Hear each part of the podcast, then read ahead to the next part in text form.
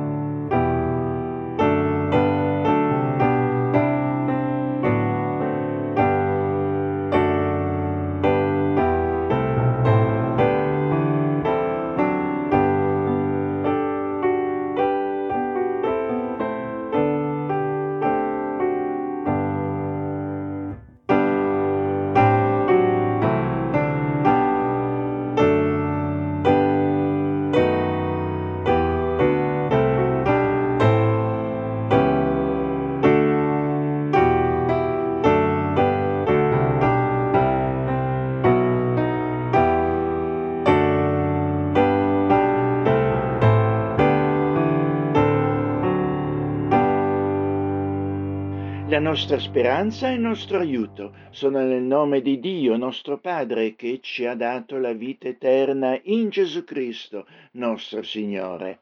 Amen. Benedici, anima mia, l'Eterno, e tutto quello che in me benedica il suo santo nome. Benedici, anima mia, l'Eterno, e non dimenticare nessuno dei suoi benefici. Come la cerva anela i rivi delle acque, Così l'anima mia anela te, o oh Dio. Che questa espressione dei Salmi 103 e 42 esprimano i nostri sentimenti all'inizio del culto. Preghiamo. Onnipotente Dio, benedici il culto che ti offriamo, fa che esso sia un'offerta dei nostri cuori a te, affinché possiamo glorificarti con la nostra vita e con le nostre opere per Gesù Cristo, Signore nostro, benedetto in eterno. Amen. O gran Signore, chi potrà nel regno tuo dimorare, se non chi vuol con umiltà usare pace e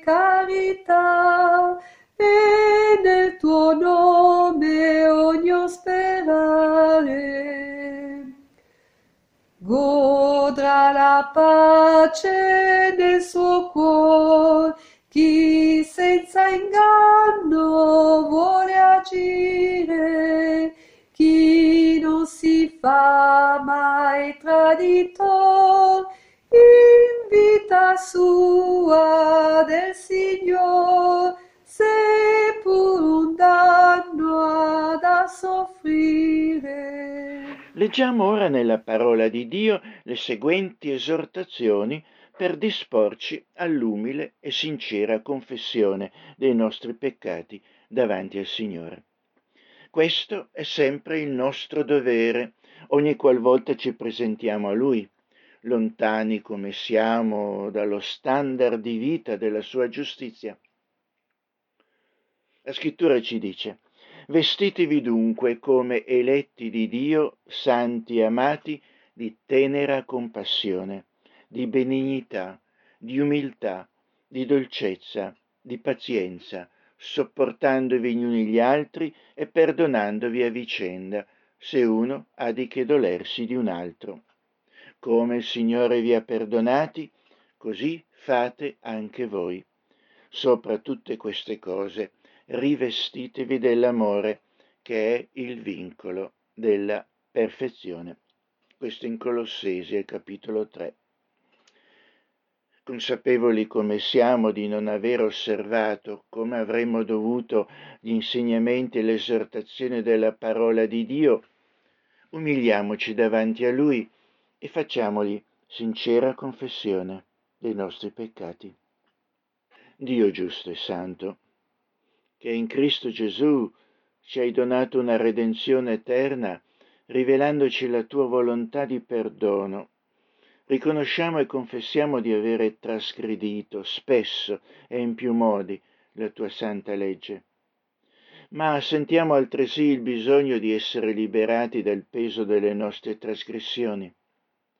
Fa che questo bisogno divenga un vivo dolore per averti offeso e si trasformi in un rinnovato atto di fede nella tua clemenza, nel tuo amore e nella liberazione che tu concedi a chi ti invoca. Vinci con la tua grazia la durezza dei nostri cuori, perdonaci i nostri peccati e infrangi tutti i legami che ci uniscono ad essi. Fa che possiamo trovare i piedi della croce, la nostra pace. Te lo chiediamo per i meriti di Gesù Cristo, benedetto in eterno. Amen. Dio, che è ricco in misericordia, per il grande amore del quale ci amati, anche quando eravamo morti nei falli, ci ha vivificati con Cristo, nel nome del quale, a quanti cercano la loro salvezza in Lui, noi possiamo annunciare la remissione dei peccati e la vita eterna, nel nome del Padre, del Figlio e dello Spirito Santo.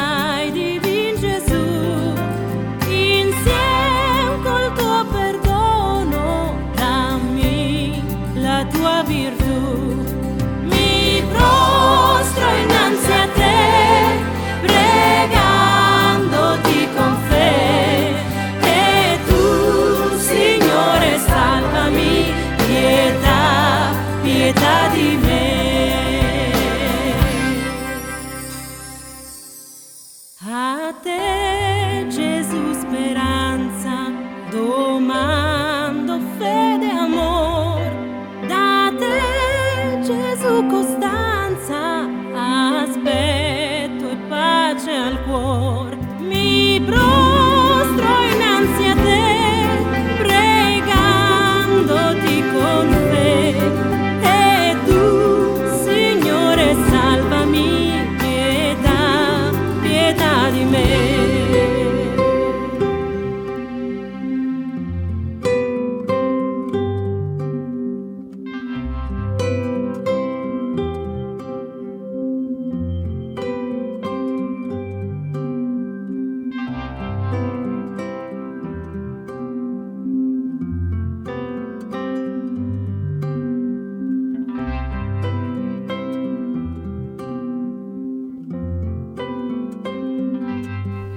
Credo in Dio Padre Onnipotente, Creatore del cielo e della terra, e in Gesù Cristo, suo Figlio unigenito, Signore nostro, il quale fu concepito di Spirito Santo, nacque da Maria Vergine, patì sotto Ponzio Pilato, fu crocifisso, morì e fu sepolto, discese nel soggiorno dei morti, il terzo dì risuscitò, salì al cielo, siede alla destra di Dio, Padre Onnipotente.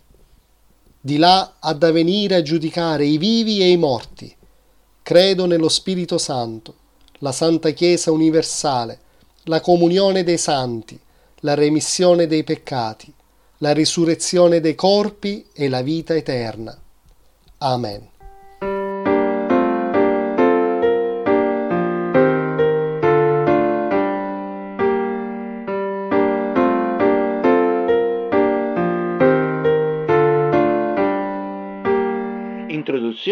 Alle letture bibliche. Che cos'è giusto e che cos'è sbagliato? Chi lo decide e con quali criteri? Sul giusto e sulla giustizia ci sono molte opinioni. Le sacre scritture però a questo riguardo parlano chiaramente. È giusto quello che Dio è, dichiara essere tale, perché la giustizia non è un concetto lasciato alle convenienze, alle tradizioni e al soggettivo arbitrio umano. La giustizia è radicata nella legge che Dio ha disposto in ogni cosa nel creato, quella stessa legge che egli amministra e intende sia rispettata, perché Dio stesso è giusto. Per questo il Salmo 15 afferma che potrà dimorare in comunione con lui solo chi agisce con giustizia, secondo i criteri della sua volontà.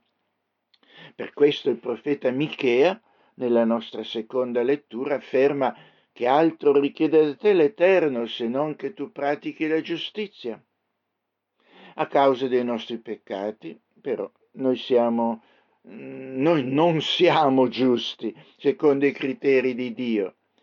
Con Cristo Gesù, però, che la terza lettura della prima lettera ai Corinti dichiara che è stato fatto per noi sapienza, giustizia, santificazione e redenzione, noi riceviamo la grazia di essere resi giusti di fronte a Dio. Così come lo stesso Salvatore Gesù dice nella quarta lettura tratta dal Vangelo secondo Matteo, beati quelli che sono affamati e assetati di giustizia, perché saranno saziati. Lo siamo noi? Lo siete voi?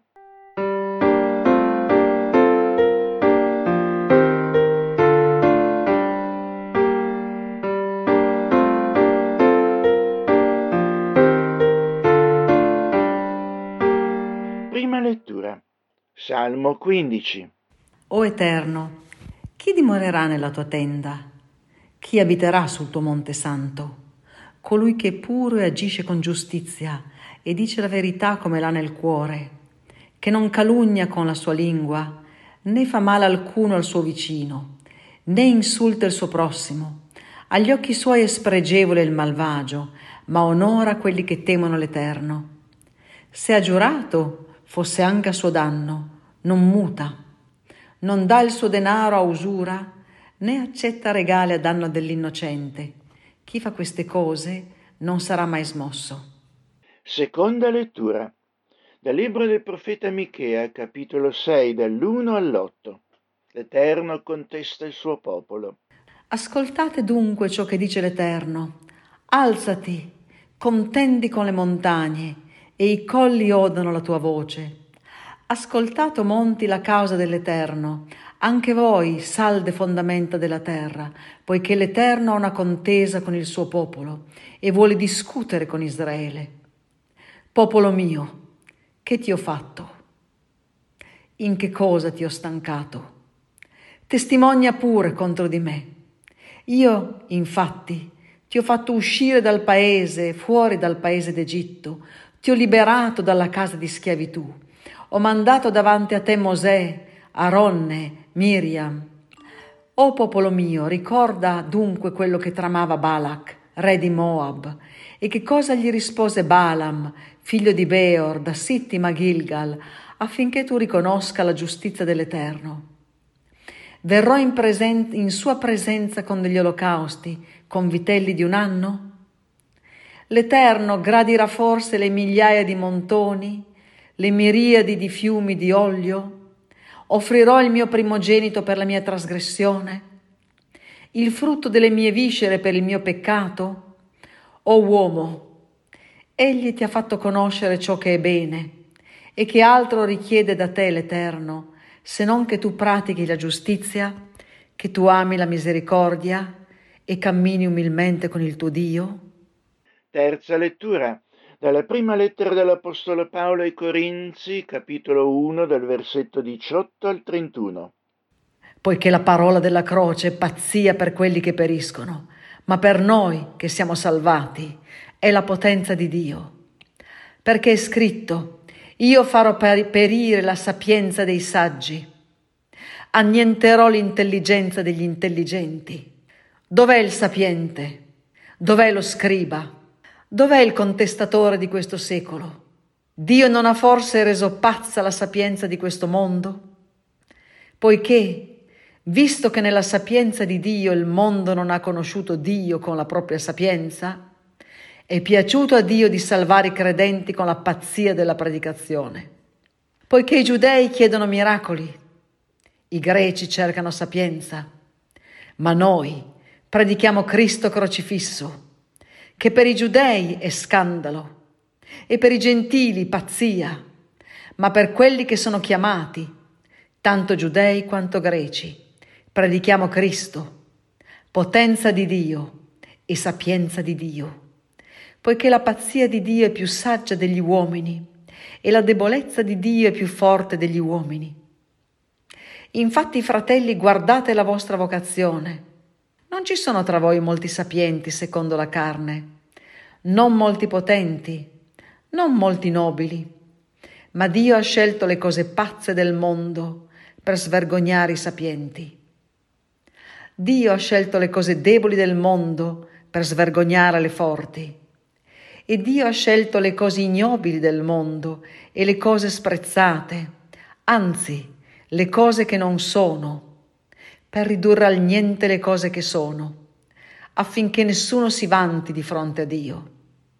Ed è grazie a Lui che voi siete in Cristo Gesù, che da Dio è stato fatto per noi sapienza, giustizia, santificazione e redenzione, come è scritto, chi si gloria, si glori nel Signore.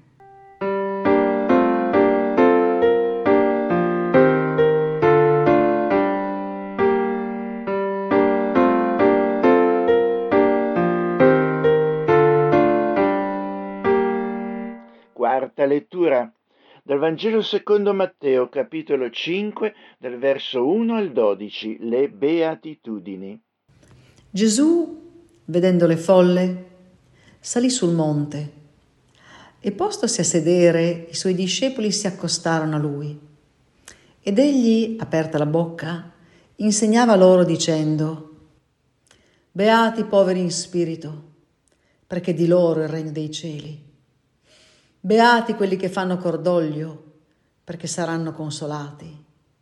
Beati i mansueti, perché erediteranno la terra. Beati quelli che sono affamati e assetati di giustizia, perché saranno saziati. Beati i misericordiosi, perché a essi misericordia sarà fatta. Beati i puri di cuore, perché vedranno Dio. Beati quelli che si adoperano per la pace, alla pace, perché saranno chiamati figli di Dio. Beati i perseguitati per motivo di giustizia, perché di loro è il Regno dei cieli. Beati voi, quando vi oltraggeranno e vi perseguiteranno, e mentendo diranno contro di voi ogni sorta di male per causa mia. Rallegratevi e giubilate, perché il vostro premio è grande nei cieli, poiché così hanno perseguitato i profeti che sono stati prima di voi.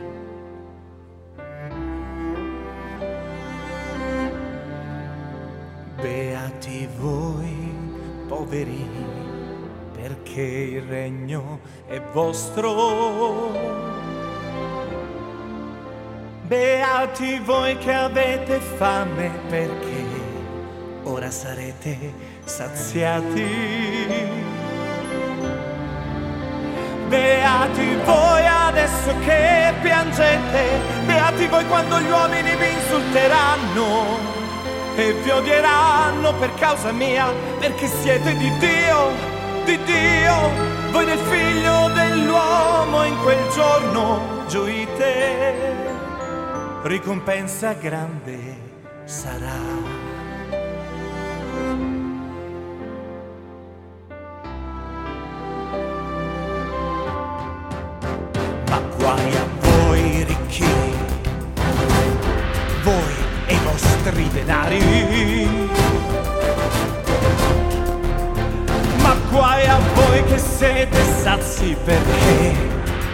seré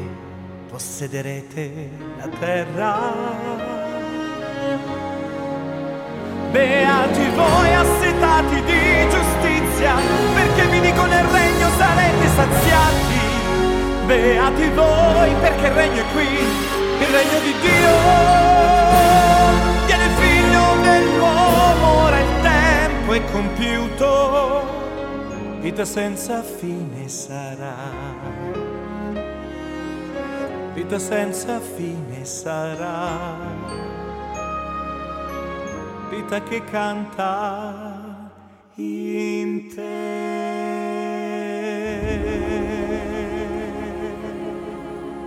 C'è una domanda che la maggior parte dei nostri contemporanei non si pone più, o comunque della quale non se ne preoccupano più di quel tanto.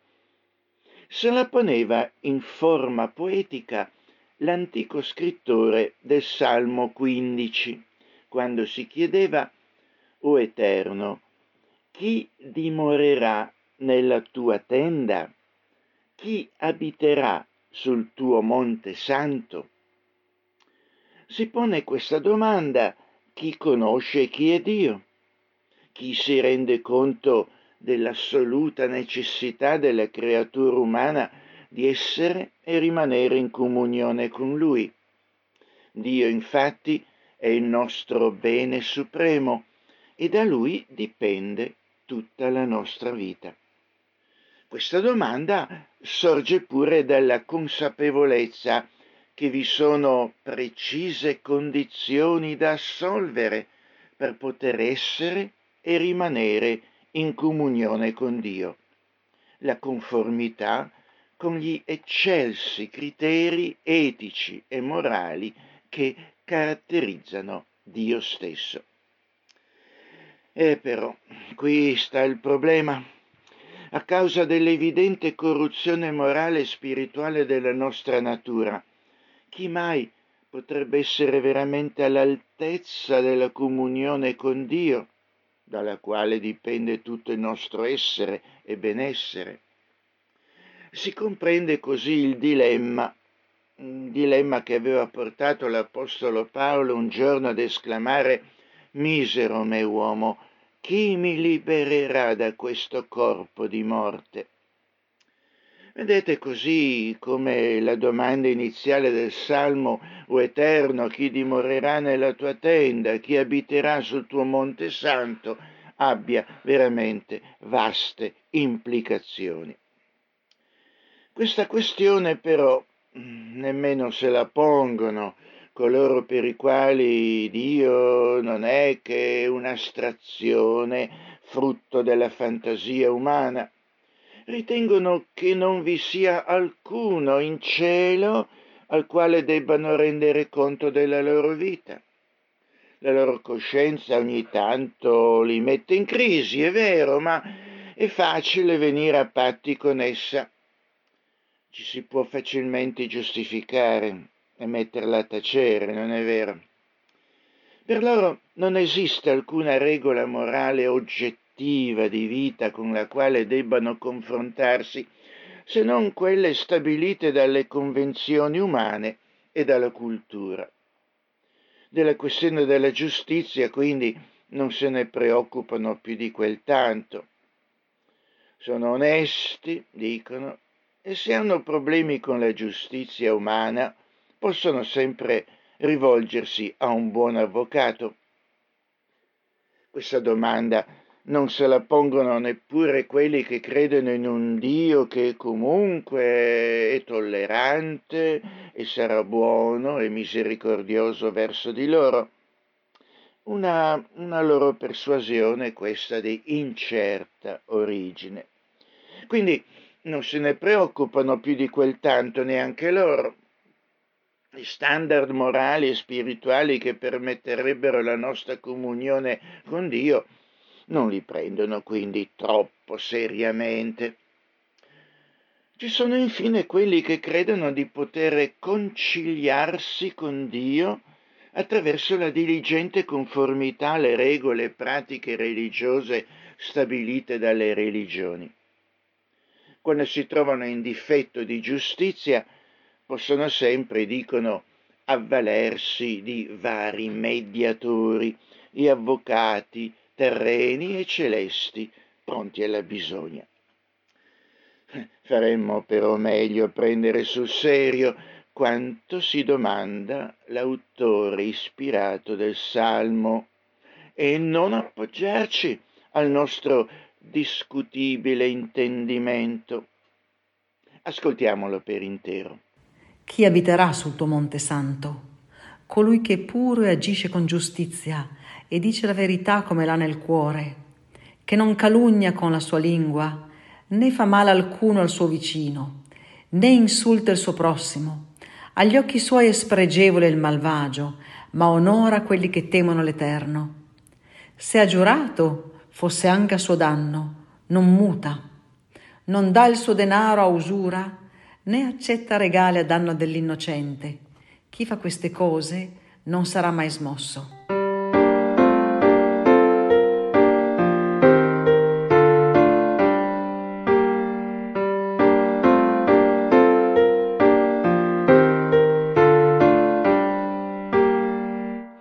Questo salmo esprime sommariamente quali siano i criteri di giustizia che Dio si aspetta dalle creature umane e che garantirebbero la loro stabile comunione di vita con Lui.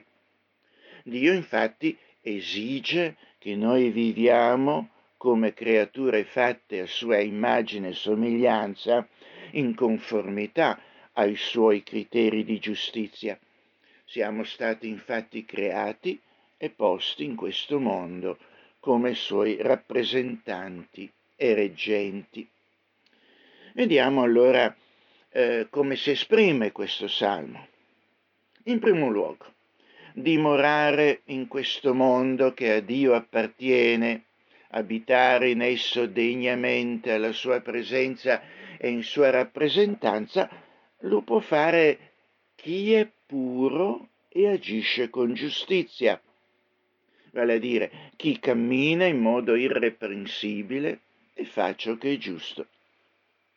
Si tratta della persona integra che vive in conformità con le regole di condotta che Dio ha stabilito, la sua legge morale, che, come afferma l'Apostolo Paolo, è certamente santa, è il comandamento santo, giusto e buono. Essere puri nel nostro comportamento vuol dire non contaminare la nostra condotta con principi e comportamenti fondati su presupposti estranei, estranei a ciò che Dio ha rivelato. Certo, questo salmo eh, di per sé non menziona tutti i comandamenti riassunti nel Decalogo, ma li presuppone. Lo fa in forma poetica e cantabile in forza del principio la parola di Cristo abiti in voi abbondantemente, istruitivi ed esortatevi gli uni gli altri con ogni sapienza, cantate di cuore a Dio sotto l'impulso della grazia, salmi, inni e cantici spirituali.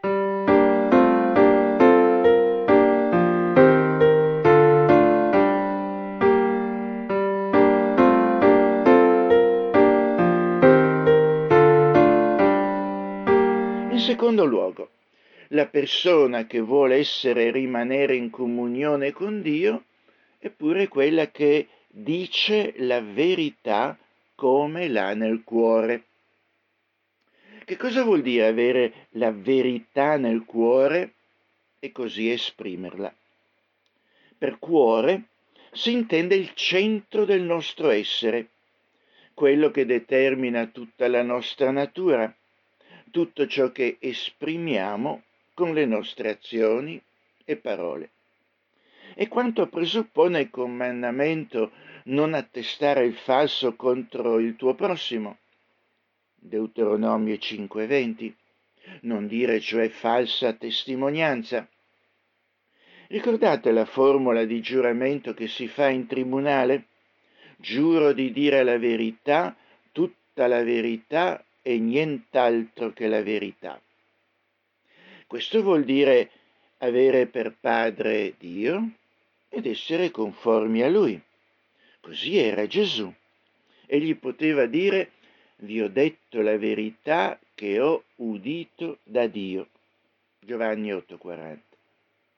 Non così però quelli che la scrittura chiama i figli del diavolo eh, quelli che complottavano per sbarazzarsi di Gesù.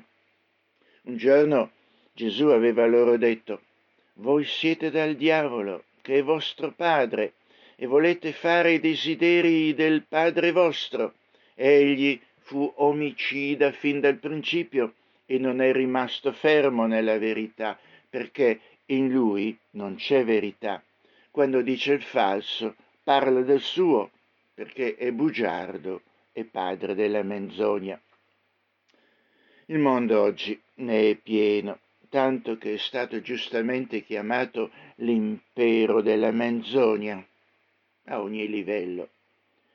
Chi vuole essere in comunione con Dio, però, ama la verità ed esprime la verità. Come dice l'Apostolo, quindi fratelli, tutte le cose vere, tutte le cose onorevoli, tutte le cose giuste, tutte le cose pure, tutte le cose amabili, tutte le cose di buona fama, quelle in cui vi è qualche virtù e qualche lode, siano l'oggetto dei vostri pensieri.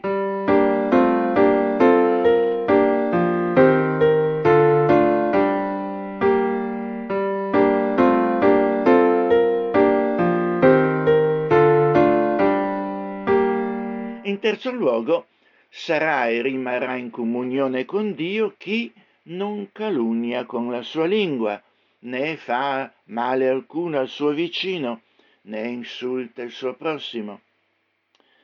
Si tratta del profondo rispetto che il figlio di Dio deve avere per le altre persone, per i loro diritti ed esigenze vitali, senza discriminazione alcuna. L'Apostolo, prima di dirci abbiate in voi lo stesso sentimento che è stato in Cristo Gesù, afferma non facendo nulla per spirito di parte o per vanagloria, ma ciascuno di voi con umiltà stimi gli altri superiori a se stesso, avendo ciascuno di voi riguardo non alle cose proprie, ma anche a quelle degli altri. Chi non ha la verità nel cuore e non la esprime, infatti, non si fa scrupolo di calunniare e danneggiare il prossimo, e questo per imporsi e promuovere i suoi interessi privati. Lo vediamo continuamente all'opera, questo fra le persone e anche fra le nazioni. La calunnia, poi, è la menzogna denigratoria, la falsa accusa che si muove a qualcuno pur sapendolo innocente, inventata per danneggiarlo, diffamarlo, screditarlo, il ferire la reputazione di un'altra persona in modo malizioso e falso. Il far male al suo vicino, dice questo salmo, si riferisce all'imposizione di danni fisici, mentali, spirituali, finanziari, eccetera. L'insulto, poi, è un'offesa grave arrecata a qualcuno, espressa con parole o comportamenti ingiuriosi, sprezzanti. Il giudice iniquo di una parabola di Gesù ammette, benché io non tema Dio e non abbia rispetto per alcun uomo, le due cose infatti vanno da sé, non avere rispetto né per Dio né per le altre persone fatte a sua immagine e somiglianza. Quanti giudici iniqui ci sono e che nemmeno sono stati mai nominati giudici.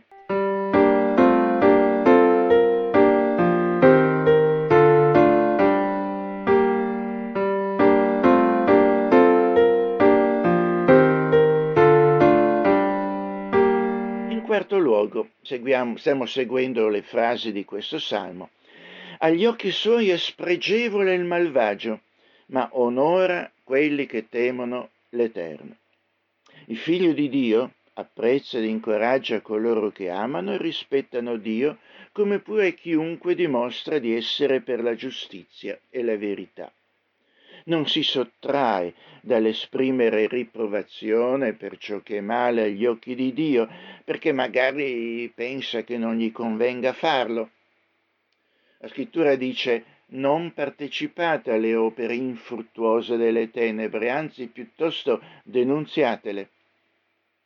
Egli non loda, lusinga, per compiacenza o fini interessati o vili chi non lo meriterebbe, ma loda e incoraggia chi lo merita. Non teme di prendere chiara posizione, condannando ciò che è male in modo appropriato quando è necessario farlo. Gesù disse semplicemente dite sì quando è sì e no quando è no e tutto il resto viene dal diavolo.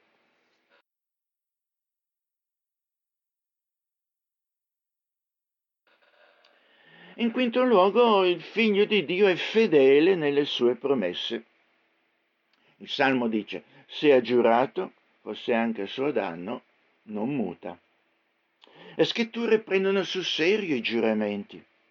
Un giuramento è una promessa solenne e vincolante, a volte fatta anche in nome di Dio. Questo salmo dice che mantenere i giuramenti, anche quelli che sono dolorosi, è tra le virtù che qualificano una persona a rimanere alla presenza di Dio. Infine, sesto punto, non dà il suo denaro a usura, né accetta regali a danno dell'innocente. Questo principio ha a che fare con lo sfruttamento dei poveri. A quel tempo, ma anche adesso non siamo da meglio, alcuni creditori applicavano alti tassi di interesse che assicuravano che una persona povera di fatto non potesse mai uscire dai debiti.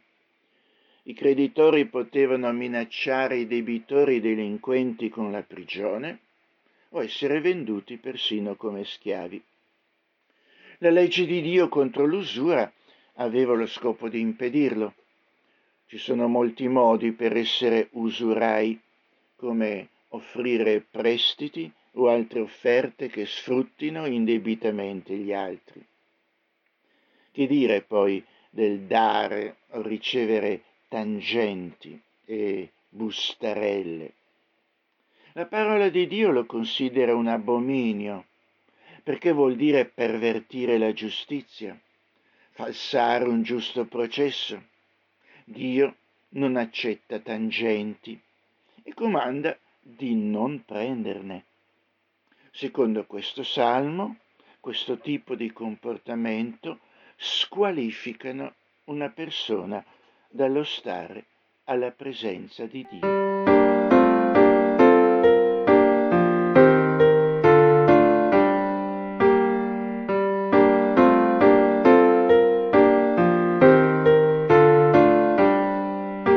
Tutti i comportamenti illustrati da questo salmo sono quelli che rendono una persona degna di stare alla presenza di Dio nel tempo e nell'eternità. Essi devono caratterizzare tutti gli autentici figli di Dio, perché di Dio ne condividono la natura morale. In questo modo essi spandono, secondo una bella espressione della scrittura, spandono il profumo di Cristo. L'Apostolo stesso però che ci insegna questo si chiede, ma chi è sufficiente a queste cose?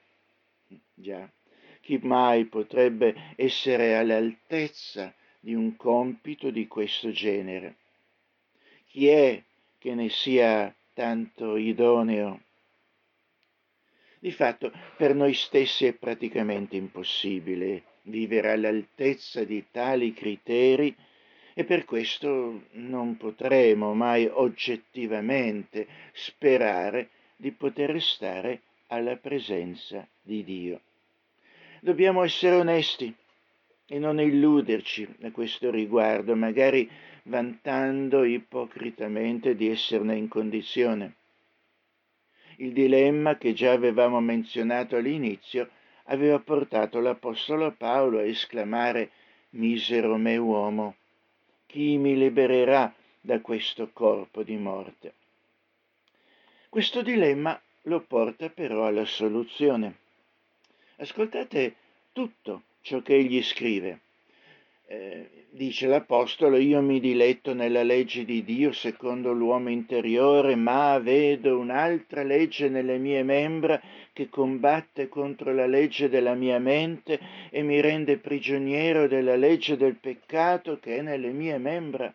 Misero me uomo, chi mi libererà da questo corpo di morte?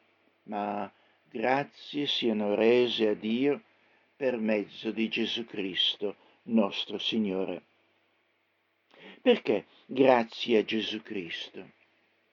Perché la soluzione sta proprio lì, nella, mis- nella misericordia di Dio.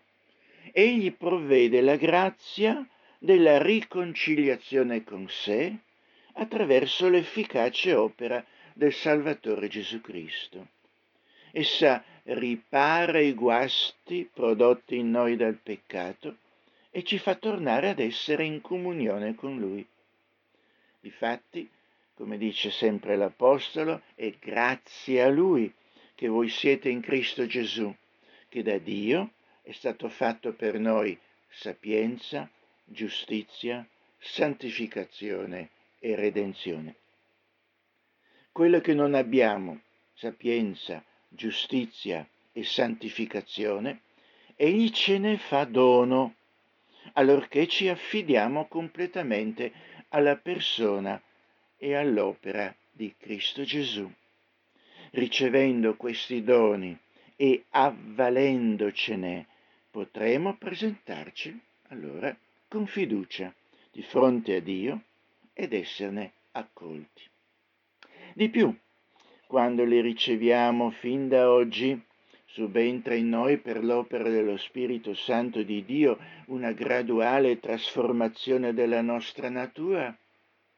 La scrittura dice, non conformatevi a questo secolo, ma siate trasformati mediante il rinnovamento della vostra mente, affinché conosciate per esperienza quale sia la volontà di Dio, la buona, gradita e perfetta volontà.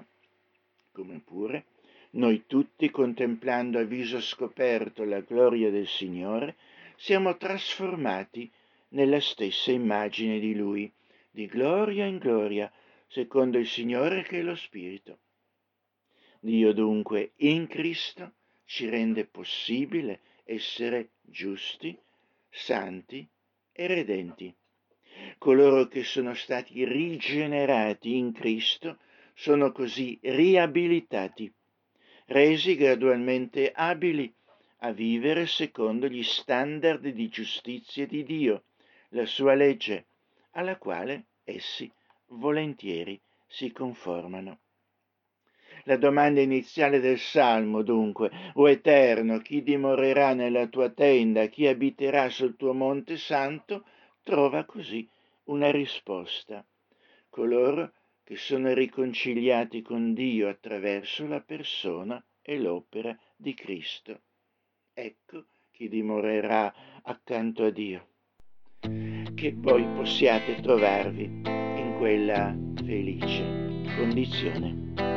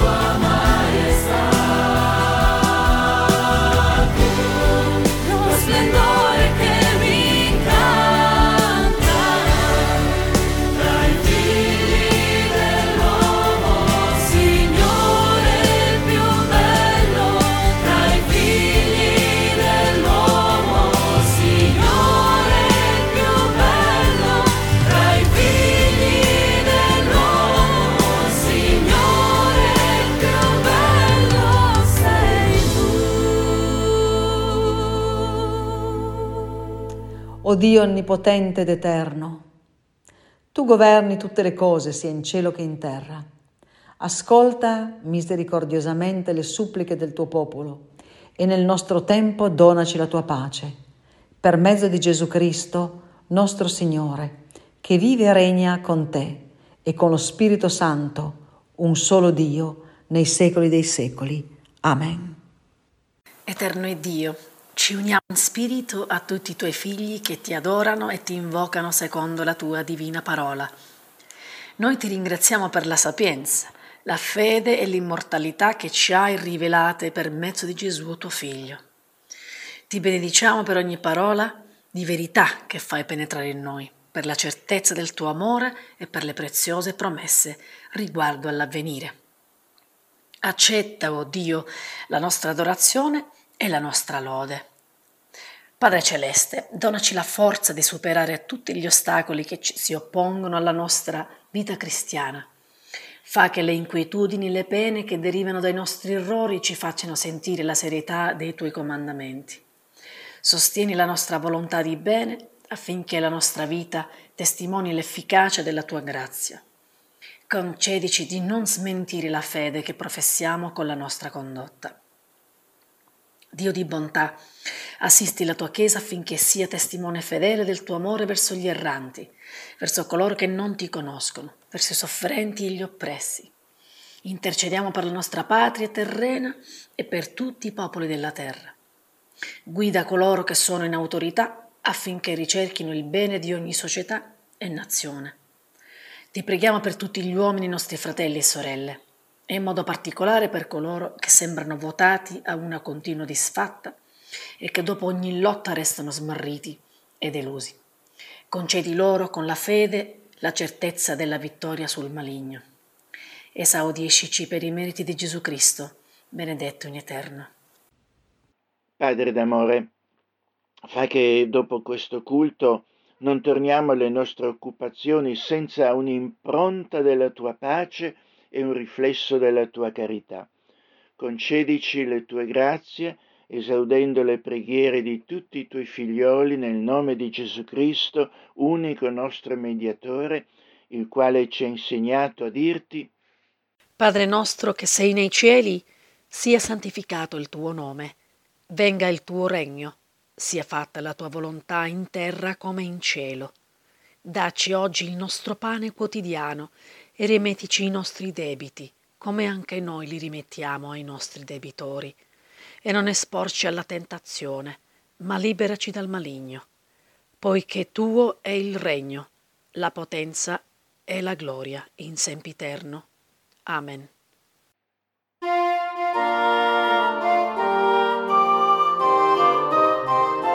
Gloria al Padre, al Figlio ed allo Spirito Santo come era nel principio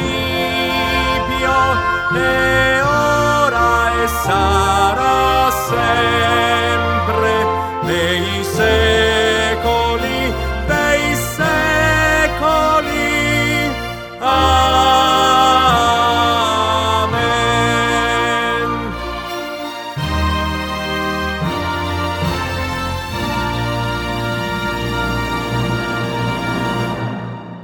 Ricevete la benedizione del Signore. Dio nostro Padre, che ci ha amati e ci ha dato nella sua grazia una consolazione eterna e una buona speranza, consoli i vostri cuori e vi confermi in ogni opera buona e in ogni buona parola. Andate in pace, ricordatevi dei poveri e degli afflitti, e il Dio della pace dimori con voi, con le vostre famiglie, con tutto il popolo di Dio, ora e sempre. Amen, Signore. Amen.